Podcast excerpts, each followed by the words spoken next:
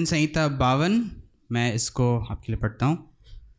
संगीत निर्देशक के लिए दाऊद का मश्कील, जब एदोमी दोएग ने शाउल के पास जाकर कहा, दाऊद तो अहिमले के घर गया है।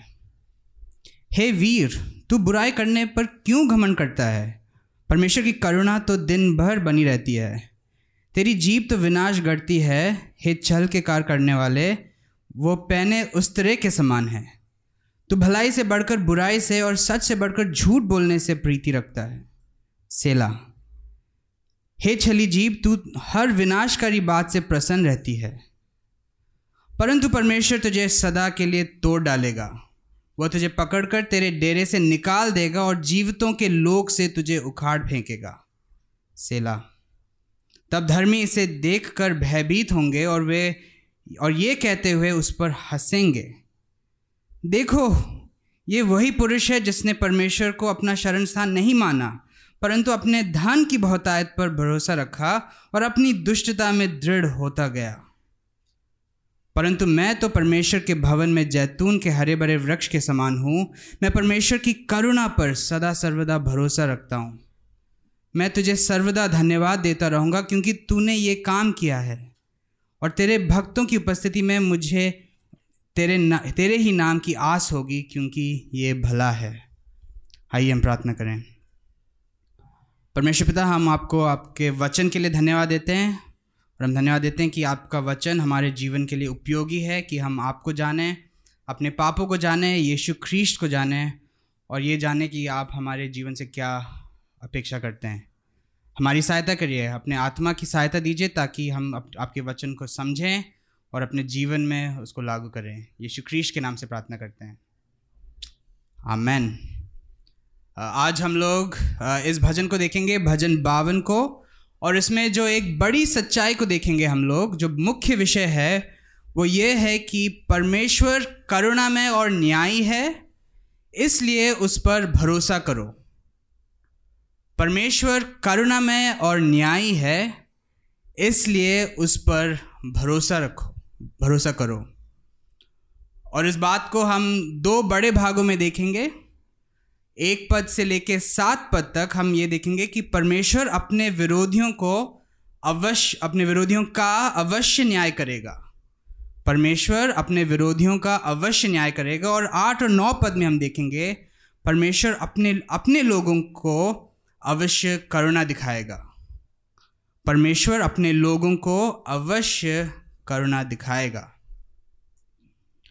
और जब हम भजनों को पढ़ते हैं तो जब हम अपनी बाइबल को देखते हैं तो ऐसे दिखने में ऐसा लगता है कि जो भजन है, वो वहीं आरंभ होता है, जहाँ पे पहला पद आरंभ होता है। तो अक्सर जब हम लोग भजनों को पढ़ते हैं तो हम पहले पद से पढ़ना शुरू करते हैं। लेकिन जब हम भजनों को पढ़ते हैं तो हमें उससे पहले जो छोटे अक्षरों में लिखा गया है उसको भी पढ़ना चाहिए, क्योंकि ये भी पवित्र शास्त्र का ही भाग है। इसको भी बाइबल के लेखकों ने लिखा है और इसलिए ये भी परमेश्वर का वचन है और हम लोगों को इसको भी पढ़ना चाहिए। जो बड़े बड़े काले अक्षरों में लिखा है, उसको भाई, बाइबल को छापने वाले लोगों ने लिखा है अपने अनुसार उसको समझाने के लिए। तो वो बाइबल का भाग नहीं है, लेकिन जो छोटे अक्षरों में लिखा है वो हम लोग के लिए उपयोगी है। कभी कभी आपने ध्यान दिया होगा कभी कभी उसमें लिखा होता है कि ये दाऊद का भजन है या ये आसाब का भजन है। और ये कभी कभी सिर्फ़ हमें ये बताता है कि इस भजन को किसने लिखा था। आ, लेकिन कभी कभी जैसे कि आज के भजन में ये हमें थोड़ा थोड़ी अधिक जानकारी भी देती है। ये हमें बताती है कि अच्छा इस भजन को कब लिखा गया और और किस कारण से लिखा गया। आ, तो जब हम इस भजन को देखते हैं तो यहाँ पे लिखा गया कि ये दाऊद का मश्किल है। ये तब लिखा गया जब एदोमी दोएग ने शाउल के पास जाकर कहा दाऊद तो अहिमले के घर गया है। तो अगर हम इस भजन को समझना चाहते हैं तो हमारे लिए अच्छा होगा कि हम समझें कि ये एदोमी दोए कौन है। एदोमी दोए कौन है और उसने ऐसा क्या कर दिया कि दाऊद को ये भजन लिखना पड़ा। और इसमें कौन सी बड़ी बात है कि उसने शाउल को बताया कि दाऊद किसके घर गया। आ, तो इसको समझने के लिए आ, हम लोग थोड़ा समय पहले शामिल में व्यतीत करेंगे। तो मेरे साथ पहले शामिल इक्कीस अध्याय को खोलिए। पहला शामिल इक्कीस अध्याय। और हम वहाँ की घटनाओं को देखेंगे ताकि हम इस भजन को अच्छे से समझ पाएँ। पहला सैमुअल 21 अध्याय। यदि आपको पुराने नियम की इस इस समय के बारे में मालूम है तो आपको मालूम है कि इसराइल का पहला राजा शाउल था। वो शाउल राजा था और परमेश्वर ने सबसे पहले उसको नियुक्त किया। लेकिन कुछ समय बाद ऐसा स्पष्ट हो गया कि शाउल परमेश्वर को नहीं मानता है परमेश्वर का भय नहीं मानता है। वो अपने ऊपर ज़्यादा घमंड करने लगा और वो परमेश्वर पर उसने भरोसा नहीं किया। परमेश्वर की बातों को स्पष्ट आज्ञाओं का वो उल्लंघन करने लगा था। और उस समय परमेश्वर ने क्या किया? परमेश्वर ने शा, शा- को भेजा दाऊद को दाऊद को अगले राजा के रूप में अभिषेक करने के लिए। और तो इसलिए तो ये बात एक रीति से सब लोग नहीं भी जानते थे कि दाऊद को अगला राजा बनना है लेकिन लोग जानने भी लग गए। और लोग इस बात को तो समझ गए कि दाऊद जो है एक बहुत उत्तम योद्धा है। आपको याद होगा दाऊद और गोलियत की कहानी। जब शा, शाउल लड़ने नहीं गया कोई और इसराइली नहीं गया लेकिन दाऊद लड़ने गया था। और इसलिए कुछ समय बाद लोग दाऊद के बारे में अधिक गीत गाने लगे थे। लोगों ने कहा कि शाउल ने तो कुछ ही लोगों को मारा है दाऊद ने और लोगों को मारा। और जब ऐसा होता गया तो शाउल के अंदर आ, ईर्ष्या आने लगी शाउल जलने लगा। उसने सोचा ये जो दाऊद है वो ठीक नहीं है। जब तक ये दाऊद रहेगा लोग मेरी बड़ाई नहीं करेंगे लोग तो दाऊद की बड़ाई करेंगे। और क्या पता ये लोग ये इस दाऊद को ही राजा बना दें। तो एक दो बार फिर शाउल ने दाऊद को मारने की भी कोशिश की।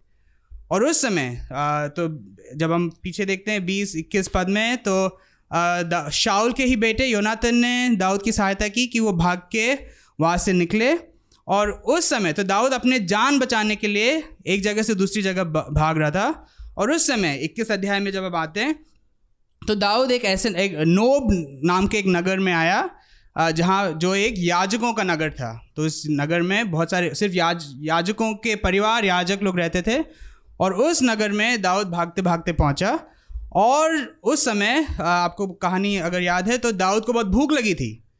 तो उसने वहाँ के मुख्य याजक अहिमलेक को जाके बताया कि मुझे बहुत भूख लगी है, मुझे कुछ दे दो खाने के लिए।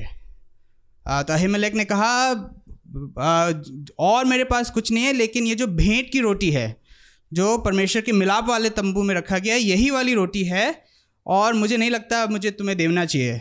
लेकिन फिर दाऊद ने कहा नहीं बहुत भूख लगी है मुझे मेरे साथियों को बहुत आवश्यकता है आ, दे दो। तो फिर अहिमलेक ने कहा अच्छा ठीक है ये रोटी वहाँ से हटा दी गई है उसके स्थान पर नई रोटी रखी गई है तो तुम इस रोटी को खा सकते हो। तो इसी बात का वर्णन एक अध्याय इक्कीस अध्याय के एक पद से लेके छः पद में लिखा है लेकिन मेरे साथ देखिए सातवें पद को।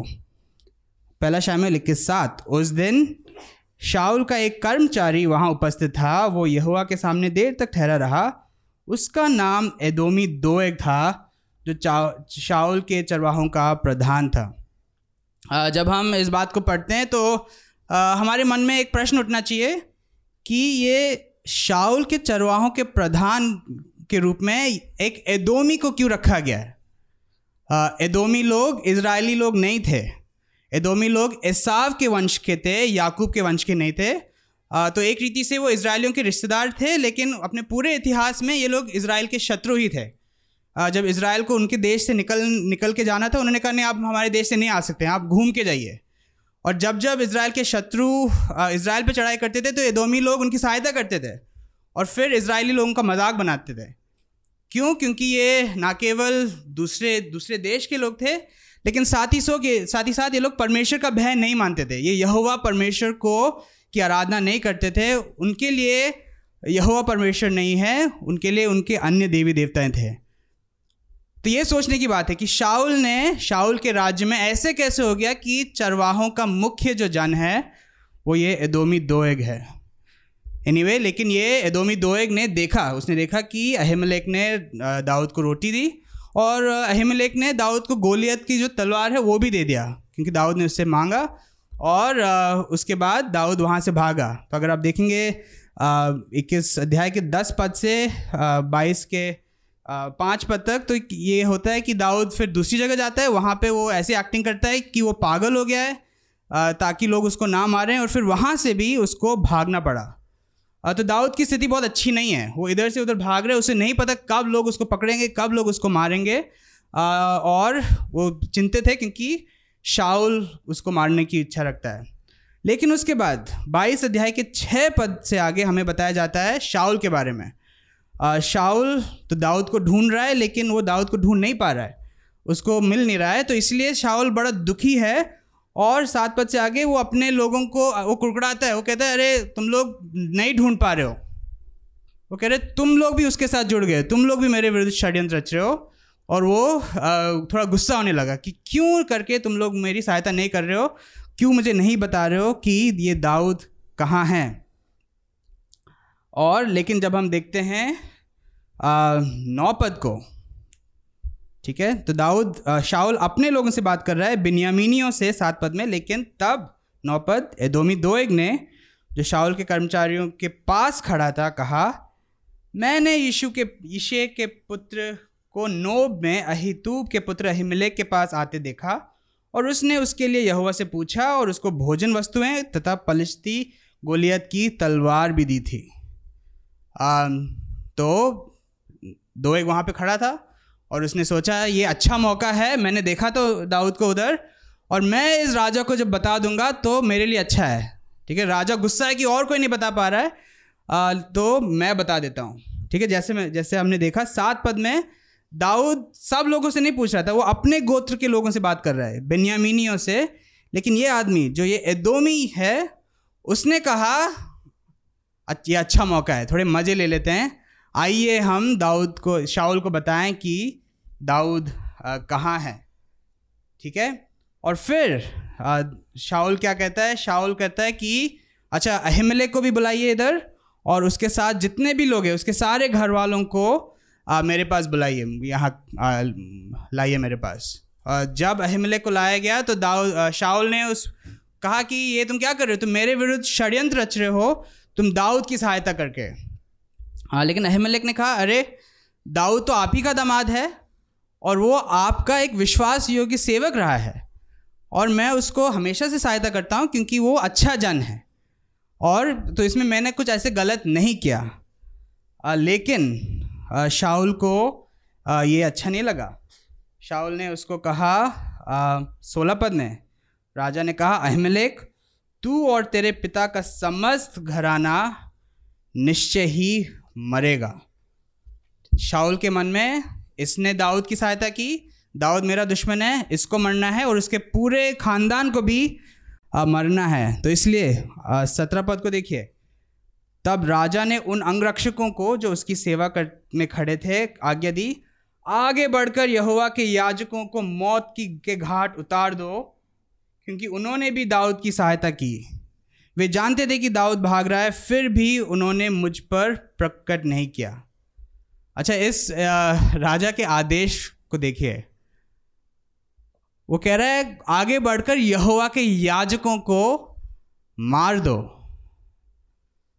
अब देख रहे क्या स्थिति हो गई इसराइल की।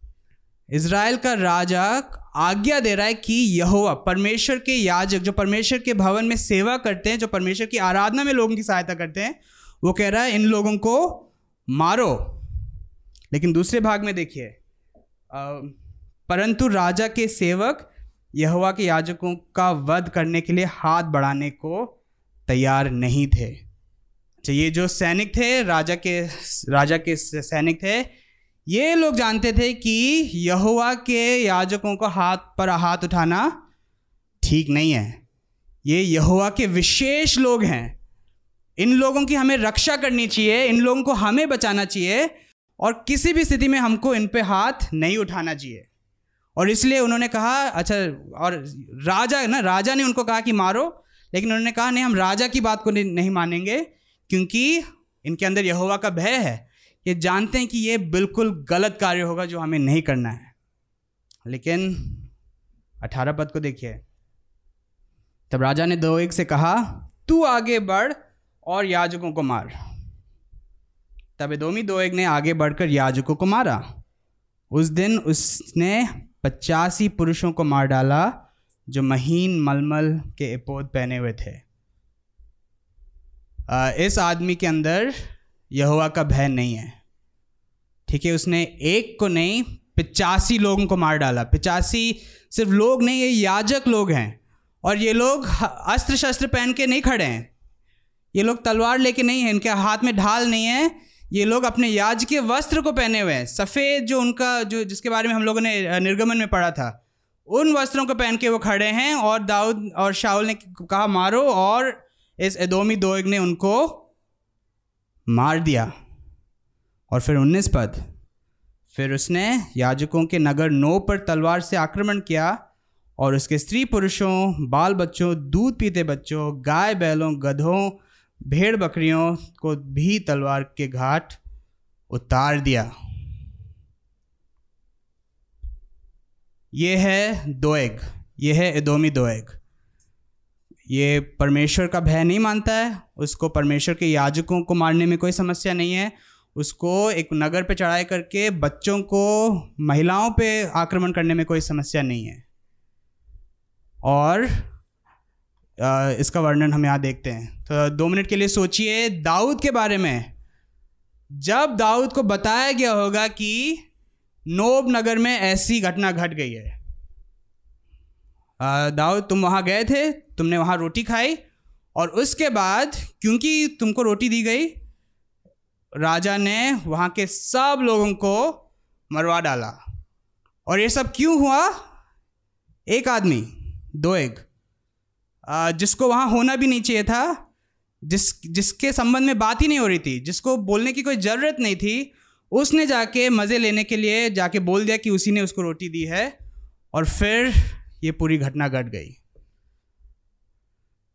अगर आप और मैं दाऊद के जगह होते तो हम लोग के विषय हम लोग के मन में क्या विचार चलते, जब हम उस घटना के बारे में सोचते हैं? भजन बाई, बावन हमें बताता है कि जब दाऊद ने इस घटना के बारे में सोचा तो उसके मन में क्या विचार आए? तो आइए हम अब वापस भजन बावन में जाएँ और हम देखें कि आ, हम इस भजन को कैसे समझें। आ, जी पहला शामियल इक्कीस और बाईस अध्याय हमारी सहायता करता है कि हम अब इस भजन की जो बात है उसकी गंभीरता को आ, समझ सकें।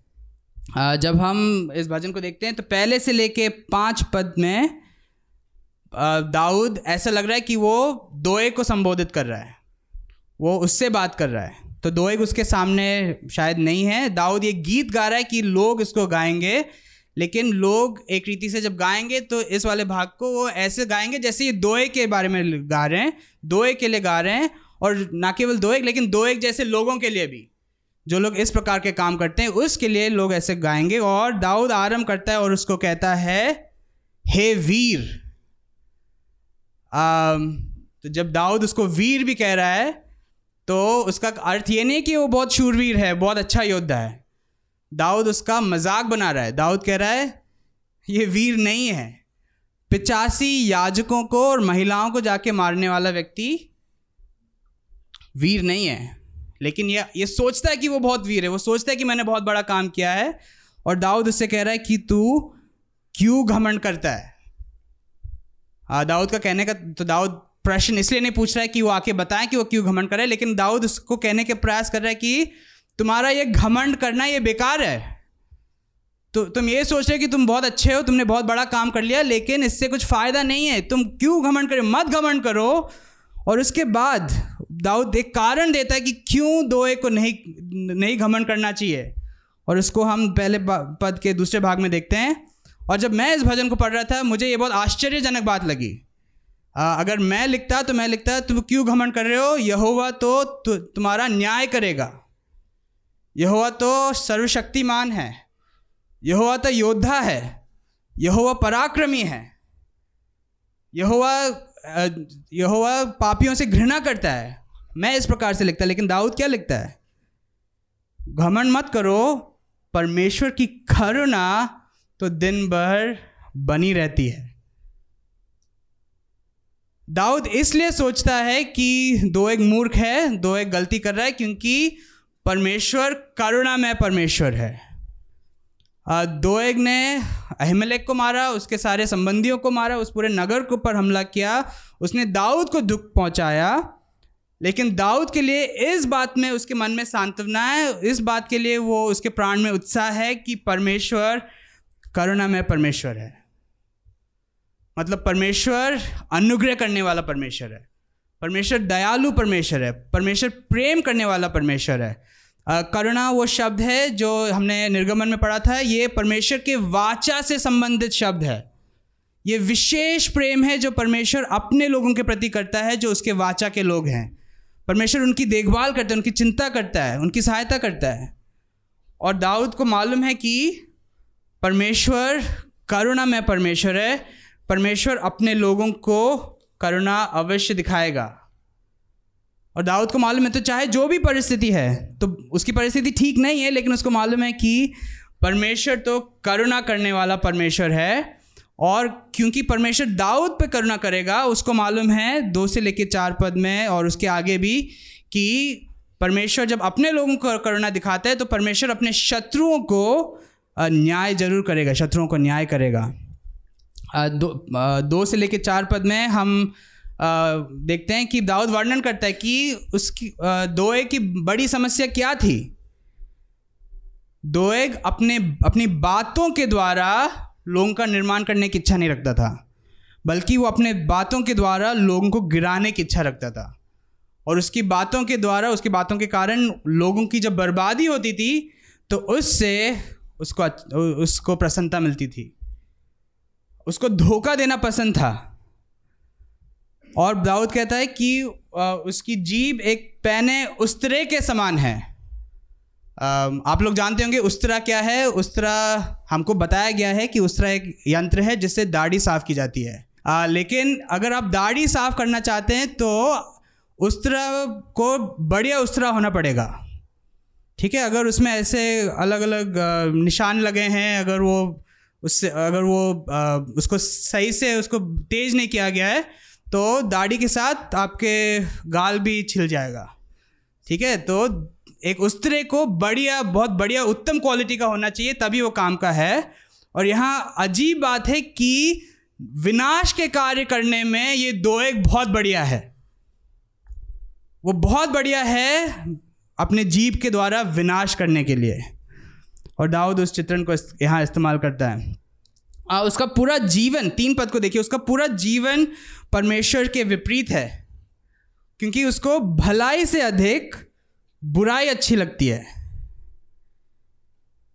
वो लोगों के काम बनाना नहीं जानता, लेकिन लोगों के काम को बिगाड़ना जानता है और उसको उसको करने में मज़ा आता है। जब उसको बोला गया कि उन लोगों को मारो तो उसने एक बार भी नहीं सोचा, अरे, इन लोगों ने क्यों नहीं मारा?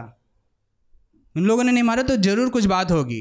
लेकिन उसने सोच दो दो मिनट भी नहीं सोचे। उसने कहा अच्छा मारो, चलो, मार दिया।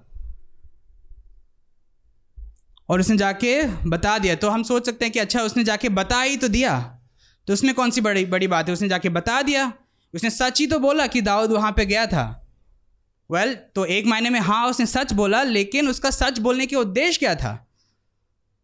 ये यहुआ को भय मानने वाला व्यक्ति नहीं है। ये यहुआ के शत्रु देश से है और उसके लिए ये अच्छा था कि ये अच्छा मौका था कि याजकों को भी मारे और दाऊद को भी हानि पहुँचाए। और फिर चार पद में देखिए चार पद में दाऊद उसके जीव से बात करते हैं तो और कह रहा है कि हे छली जीव तू हर विनाशकारी बात से प्रसन्न रहती है। ऐसा तो ऐसा है अगर अगर दो एक की जीव एक अलग व्यक्ति होता एक अलग व्यक्ति होती तो वो ऐसी व्यक्ति होती जो लोगों का विनाश आ, कराता रहता। जब हम दो एक के बारे में सोचते हैं, जब दो एक के बारे में, इस पूरे घटना के बारे में सोचते हैं तो एक बात को जब हम समझते हैं, एक बात को जब हम जानते हैं, वो ये है कि हमें, हमेशा से ऐसे लोग रहे हैं जो परमेश्वर का विरोध करते हैं और जो परमेश्वर के लोगों का विरोध करते हैं। उत्पत्ति तीन अध्याय से ही, स्त्री का वंश और सर्प का वंश। हमेशा, परमेश्वर का भय मानने वाले लोग, परमेश्वर के विरोधी लोग। हमेशा इनके बीच में टक्कर चला आ रहा है। और इसी बात को दाऊद ने यहाँ पे अनुभव किया। दाऊद वो वंश था जिसके द्वारा परमेश्वर अपने कार्य को आगे बढ़ा रहा था। लेकिन एदोमी दोएग, ये दूसरे वंश का आदमी है। और वो आ रहा है और वो चाहता है कि लोग उसका लोग परमेश्वर से दूर हो जाएँ और वो परमेश्वर के कार्य का विरोध करना चाहता है। और यही बात, ये दाऊद के समय हुआ था और आज भी, पिछले 2000 साल में विशेषकर निरंतर हम यही देखते हैं कि परमेश्वर के लोगों का विरोध किया जाता है। क्यों? क्योंकि आज भी जो परमेश्वर के लोग हैं, वो स्त्री के वंश के हैं और जो परमेश्वर के विरोधी हैं, वो सर्प के वंश हैं। और यही बात होती है। तो वो लोग आज भी आज भी लोगों को, लोग को मज़ा आता है झूठ बोलना, आरोप लगाना कि इनको तो पैसे मिले, इसलिए वो ईसाई बने हैं। ये लोग देशद्रोही, ये देश से प्रेम नहीं करते हैं। ये लोग लालच दे के लोगों को ईसाई बनाते हैं। ये लोग विदेशी धर्म को मानते हैं। अलग अलग प्रकार की बातें करते हैं, क्योंकि वो चाहते हैं कि इससे प्रभु यीशु मसीह के चेलों को हानि पहुंचाई जाए। तो दाऊद ने उसको अनुभव किया। हम लोग भी उसको कभी कभी करते हैं, लेकिन हमारे प्रभु यीशु मसीह ने इस चीज़ को अनुभव किया। और जब यीशु इस पृथ्वी पर आए, इस जगत में आए, हमारे पापों के लिए जो जो बातें हम लोगों ने, हम लोग अनुभव करते हैं वो हमारे जैसे मनुष्य बना तो उसने उसको अनुभव किया। लेकिन दाऊद के जो जो अनुभव थे जो मसीहाई राजा के जो जो अनुभव थे उसको दाऊद यीशु मसीह ने भी अनुभव किया। हाँ उसके उसके बारे में अलग अलग रीति से झूठ बोला गया। आ, इसके अंदर दुष्टात्मा है। ये रोमी सरकार को गिराना चाहता है। अलग अलग रीति से बार बार उसके पूरे जीवन में उसके ऊपर दोष लगाया गया है। और अंत में भी झूठे आरोपों को ले को के वजह से उसको क्रूज पे डाला गया। हाँ यहूदा के बारे में सोचिए। यहूदा यहूदा को क्या ज़रूरत थी कि वह याजकों के पास जाए और बोले कि मैं यीशु को पकड़वा दूँगा। अगर याजक लोग चाहते, वो खुद कर सकते थे इस बात को। वो खुद जाके, वो खुद पता लगा सकते थे, यीशु कौन है, वो अपने तरीके से निकाल सकते थे, लेकिन यहूदा ने पहल किया, उसने कहा, नहीं नहीं नहीं, आप मुझे पैसे दीजिए और मैं आपको बता दूँगा कि यीशु कौन है? यीशु कहाँ है? मैं बता दूँगा कि वो कहाँ है। लेकिन चाहे यहूदा हो, या आज कलीसिया के विरोधी हों, या दोएग हो, उन सब का मेहनत करना मूर्खता है, क्योंकि पहले पद में दाऊद ने कहा कि परमेश्वर तो करुणा में परमेश्वर है। परमेश्वर अपने लोगों की देखभाल अवश्य ही करेगा। और देखिए कि परमेश्वर क्योंकि करुणा में है तो पाँच पद में वो क्या करता है अपने विरोधियों को? वो अपने लोगों को तो करुणा से भरपूर करता है लेकिन अपने विरोधियों को परमेश्वर नाश करेगा। पाँच पद में देखिए दो तो दो एक ने तो सोचा था कि जब उसने शाउल को बता दिया और याजकों को मारा आ, तो उसने सोचा कि ये बहुत अच्छा है मुझे कुछ मिलेगा कुछ प्राप्त होगा मुझको मुझे फ़ायदा होगा इससे। और हो सकता है हो सकता है शाहुल ने उसको कुछ दिया भी। हो सकता है शाहुल ने कहा अच्छा बहुत बढ़िया तुम थोड़े और पैसे लो। लेकिन दाऊद जानता है जब वो पाँच पद को लिखता है कि आम, उसको दंड मिलेगा। दाऊद जानता है कि परमेश्वर उसको तोड़ डालेगा हमेशा के लिए।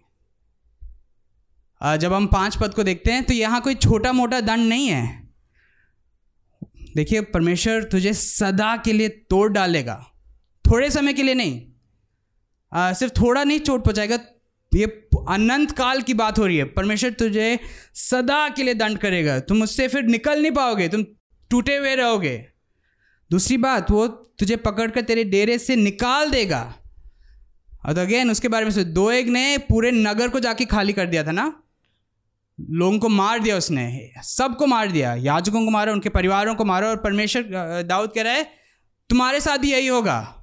परमेश्वर तुझे, तुम्हारे, तुझे तेरे, उससे निकालेगा तुझे तुम्हारे तंबू से, डेरे से निकाल के ऐसे फेंक देगा कि तुम वापस आ नहीं पाओगे। और तीसरी बात, जीवितों के लोग से तुझे उखाड़ फेंकेगा। यहाँ पे एक पेड़ का चित्रण समझ में आ रहा है। तो जैसे पेड़ ज़मीन में है तो आंधी से या किसी जब कुछ होता है तो उसके जड़ उखड़ जाते हैं। और दाऊद कह रहा कि परमेश्वर उखाड़ के तुमको फेंक देगा। ये एक संपूर्ण न्याय है। दोएग ने दोएग ने दुष्टता की, लेकिन परमेश्वर करुणा में परमेश्वर है अपने लोगों के प्रति तो दुष्टों का संपूर्ण न्याय करेगा।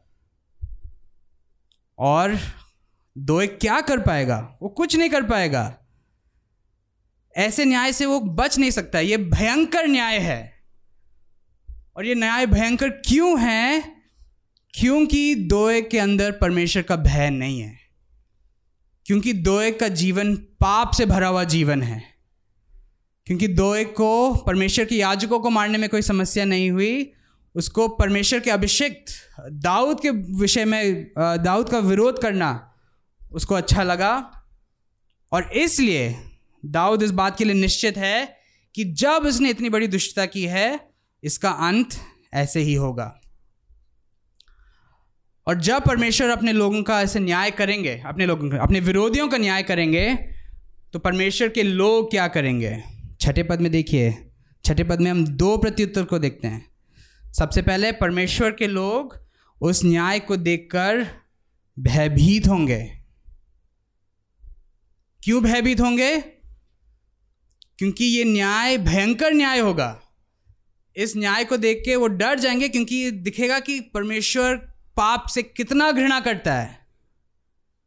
परमेश्वर अनंत काल के लिए उस उस दुष्ट व्यक्ति को और उसके साथ अन्य दुष्ट व्यक्तियों का न्याय करेगा और परमेश्वर के लोग उसको देख के डरेंगे। और उनके डरने का एक भी कारण एक ये भी कारण है क्योंकि वो जानते हैं कि अरे हमारे साथ भी यही होना चाहिए था।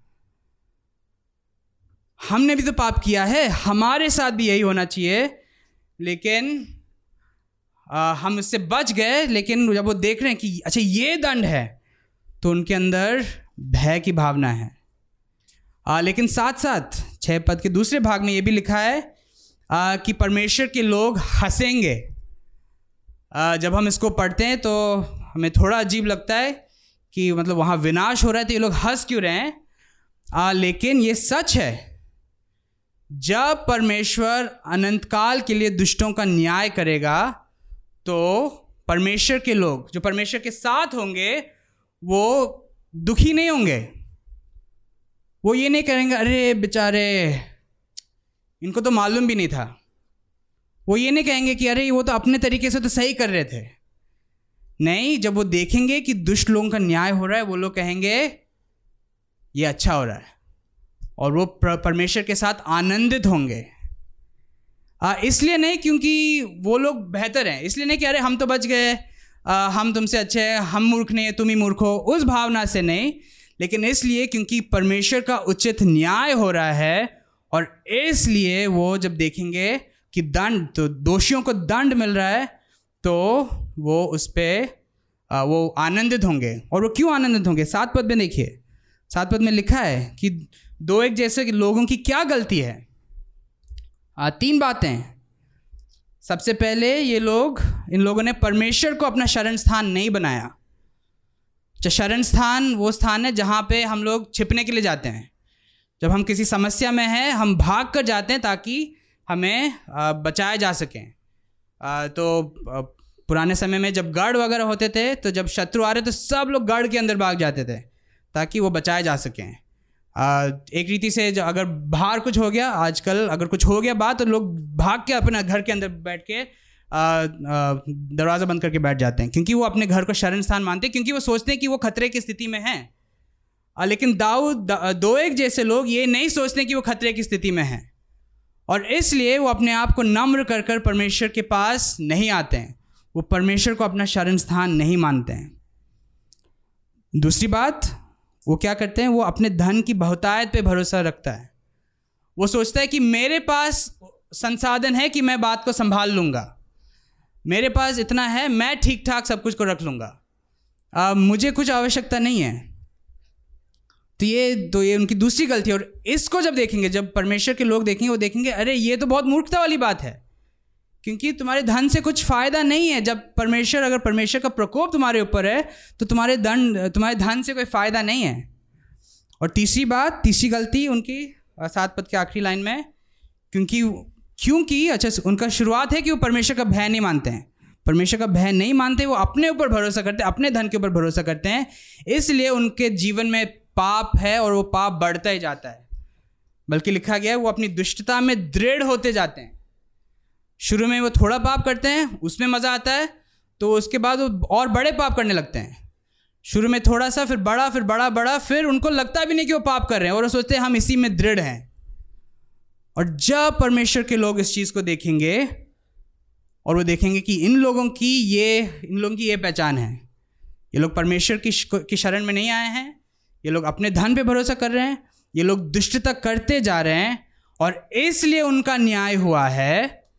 अच्छा एक एक चीज़ जो हमको ध्यान रखना है, दाऊद ये नहीं कह रहा है कि जब जब आपके शत्रु लोग या जिन लोगों को आप शत्रु मानते हैं, जब जब उनके साथ कुछ बुरा होता है तो हंसिए ठीक है, ये नहीं कह रहा है कि आपकी कोई लड़ाई हो गई पड़ोसी से तो आप हंसने लगे उसके ऊपर जब उसके साथ कुछ खराब हो गया।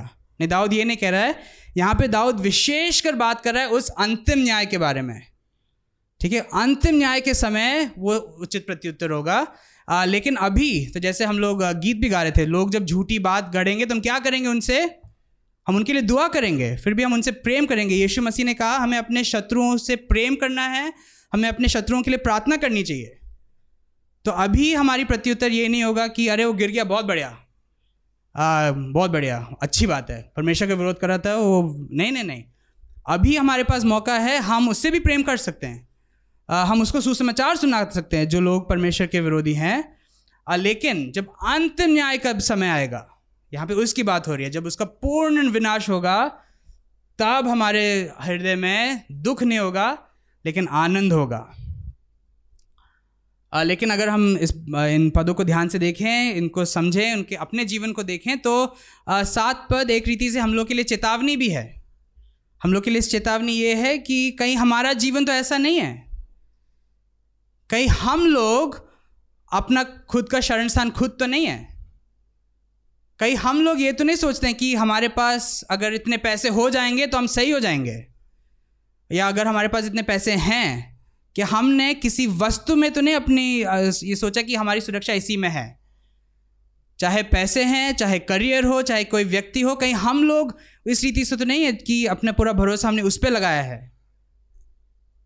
और कहीं हम लोग के विवेक गड़बड़ तो नहीं हो गए? क्या हम लोग अपने दिन दिन प्रतिदिन के जीवन में पाप में बढ़ तो नहीं जा रहे हैं? हम लोग पाप में दृढ़ तो नहीं हो रहे हैं? अगर आज आप इधर हैं और आपके जीवन की ये पहचान है कि आप परमेश्वर को नहीं मानते हैं, अपने आप पर भरोसा करते हैं और पाप में जीवन व्यतीत कर रहे हैं तो आपके लिए ये चेतावनी है। चाहे आप कहते हैं कि आप विश्वासी हैं यीशु मसीह के, चाहे आप नहीं कहते हैं, ये चेतावनी की बात यह है कि इस प्रकार के लोगों पर परमेश्वर का प्रकोप आएगा। और इसलिए हमें ध्यान देना है, और अगर हम उस रास्ते में जा रहे हैं तो हमें क्या करना है?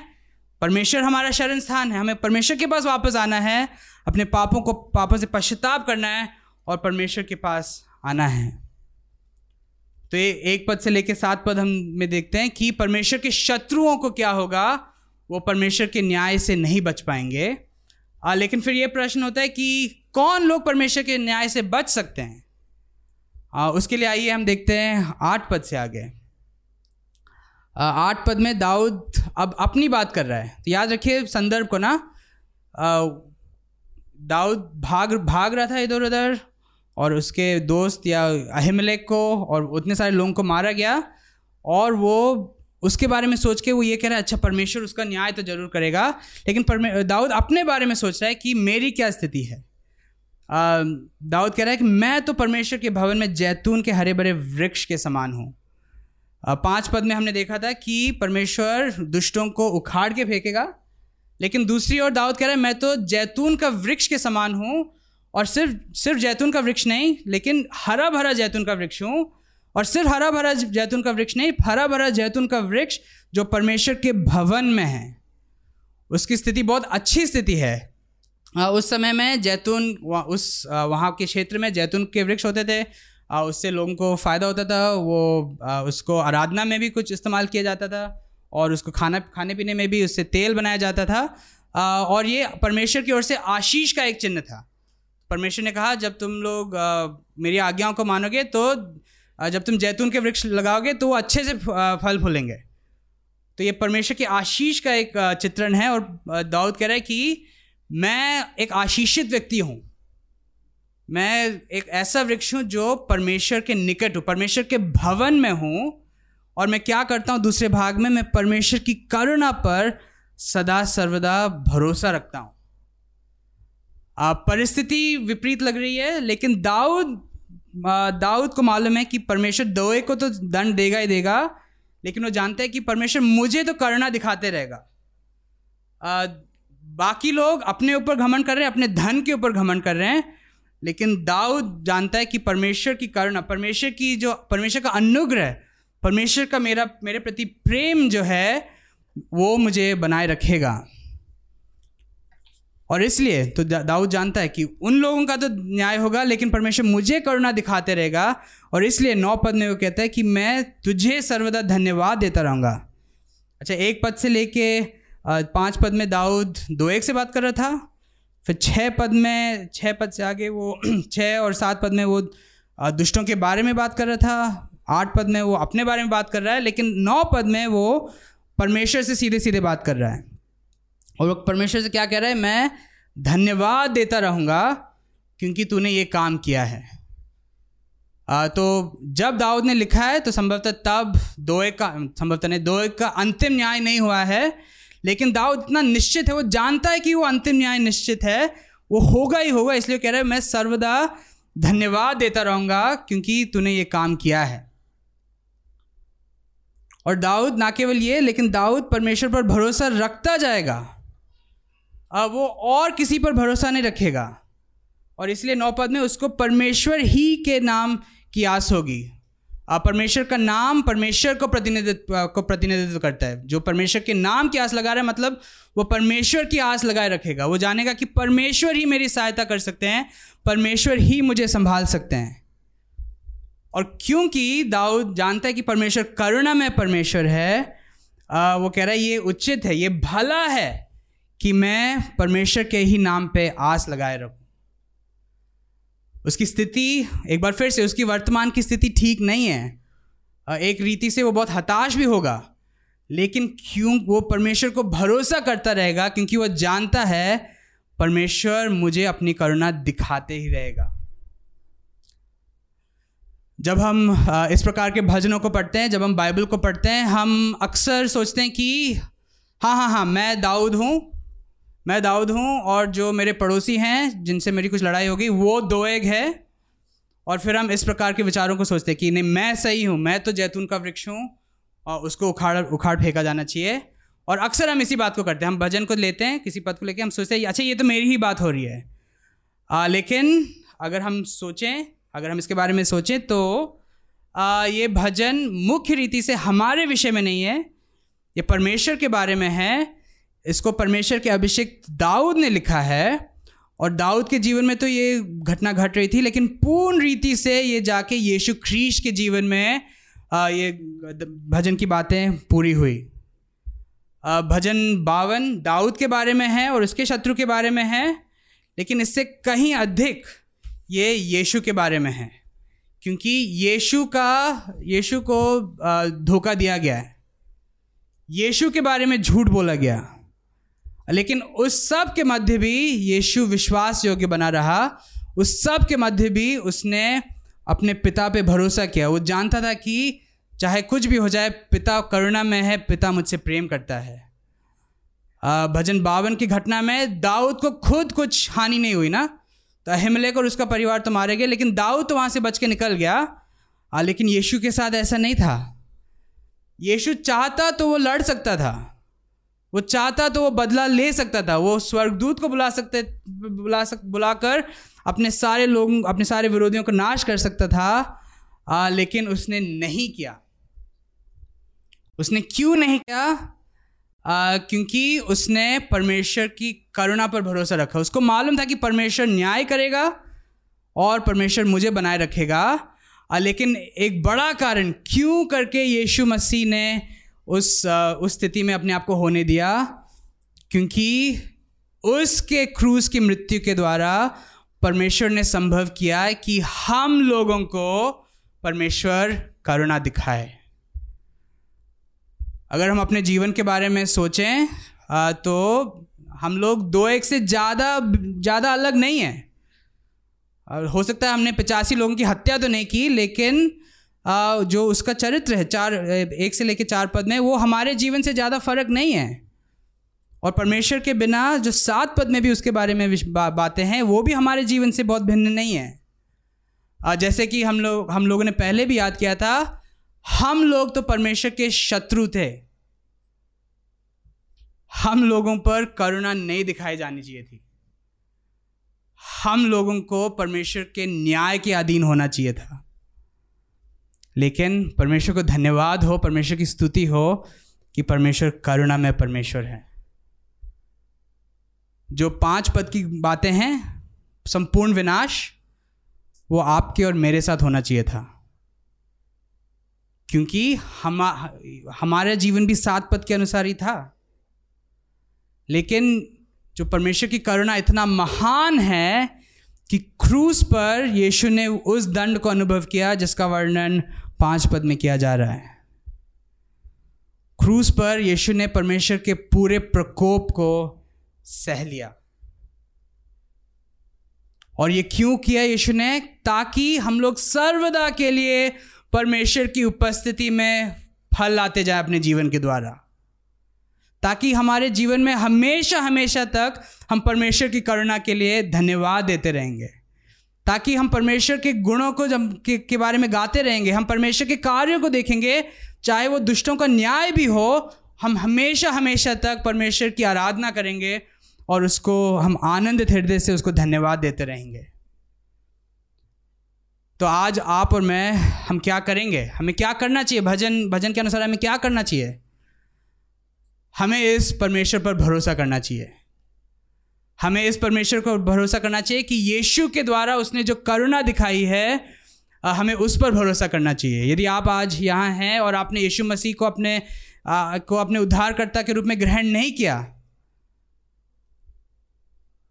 आपको क्या करना चाहिए? आपको अपने शरण से हटके यीशु के शरण में आना चाहिए क्योंकि वो ही आपको बचा सकता है। हम सबको हमें परमेश्वर पर भरोसा करना चाहिए जब स्थिति विपरीत भी हो, जब लोग विरोध भी करें, जब हमें अपने प्राणों की भी हानि उठानी पड़े, तब भी हमें परमेश्वर पर भरोसा करना चाहिए। क्यों? क्योंकि परमेश्वर करुणामय परमेश्वर है। परमेश्वर अपने लोगों की चिंता करता है, अपने लोगों का ध्यान रखता है। और जब हम इस, इसको देखेंगे, इस बात को समझेंगे हमारा संपूर्ण जीवन धन्यवाद का जीवन होगा। हमारे संपूर्ण जीवन में, चाहे जो भी परिस्थिति होगी, हमारे पास इस बात के लिए तो धन्यवाद देने की बात होगी कि यीशु मसीह के वजह से परमेश्वर ने मुझ पर करुणा दिखाई है। इसलिए मैं परमेश्वर को धन्यवाद अभी दे रहा हूँ, मैं देता रहूँगा और अनंत काल के लिए मैं देता रहूँगा। लेकिन ये सिर्फ़ शब्दों की बात नहीं है, ये सिर्फ़, हम ये सिर्फ़ ये नहीं करेंगे कि हम गीत गाते रहेंगे। धन्यवाद धन्यवाद। नहीं, हम अपने जीवन के द्वारा दिखाएँगे कि हम वास्तव में कृतज्ञ हैं कि परमेश्वर ने अपने, हमारे लिए क्या किया है। हम अपने जीवन में व्यवहारिक रीति से हम अपने ऊपर भरोसा नहीं रखेंगे, लेकिन हम परमेश्वर पर भरोसा रखेंगे। हम पाप को नहीं चुनेंगे, लेकिन हम परमेश्वर को चुनेंगे, क्योंकि हम इस बात को जानते हैं कि परमेश्वर तो करुणामय परमेश्वर। परमेश्वर ने हमें करुणा दिखा दी है। तो आइए हम अपने जीवन में और अधिक हम परमेश्वर की करुणा पर मनन करें। और अधिक हम सिर्फ़ करुणा के गीत नहीं गाएँ, लेकिन हम जाने कि वास्तव में हमें नष्ट होना चाहिए था, लेकिन परमेश्वर ने हम पर अनुग्रह किया। आइए हम परमेश्वर को धन्यवाद दें, उससे प्रार्थना करें। परमेश्वर पिता हम आपके सामने अपने सिरों को झुकाते हैं और हम आपको धन्यवाद देते हैं। हम आपको धन्यवाद देते हैं क्योंकि आप करुणा में परमेश्वर हैं और आपने अपनी करुणा को हम जैसे पापियों को दिखाया है, हम जैसे शत्रुओं को दिखाया है, हम जैसे लोगों को दिखाया है जो नरक में डाले जाने के योग्य थे। हम जैसे लोग जो अपने शब्दों के द्वारा पाप करते हैं और पहले भी करते थे और दुख की बात है अभी भी करते हैं, लेकिन हम जैसे लोगों के लिए आपने करुणा दिखाई है। हम आपको धन्यवाद देते हैं आपकी करुणा के लिए। हमारी सहायता करिए कि हम आपकी करुणा पर भरोसा करते रहें, हम आप पर भरोसा करते रहें, चाहे हमारे जीवन में जो भी परिस्थिति हो। चाहे विपरीत से विपरीत भी परिस्थिति हो, लेकिन फिर भी हम आप पर भरोसा करें। हम धन्यवाद देते हैं कि आप न्यायी परमेश्वर हैं और साथ ही साथ आप करुणा में परमेश्वर हैं। हम सबकी सहायता करिए। यदि यहाँ कोई लोग हैं जो अभी भी जिन्होंने आपकी करुणा का अनुभव नहीं किया तो आप उन पर दया करिए। उनकी सहायता करिए कि वो देखें कि आपके बिना वो विनाश के मार्ग में हैं। प्रभु जी, हम सबकी सहायता करिए हमें और अधिक धन्यवादी लोग बनाइए। हमें इस बात में आनंद दीजिए कि आपने हमें बचाया है यीशु के द्वारा। और हमारी सहायता करिए कि हम आपके लिए अपने जीवन को जिएँ और अपने जीवन के द्वारा हम धन्यवाद को प्रकट करें। यीशु क्रीश के नाम से प्रार्थना करते हैं। मैन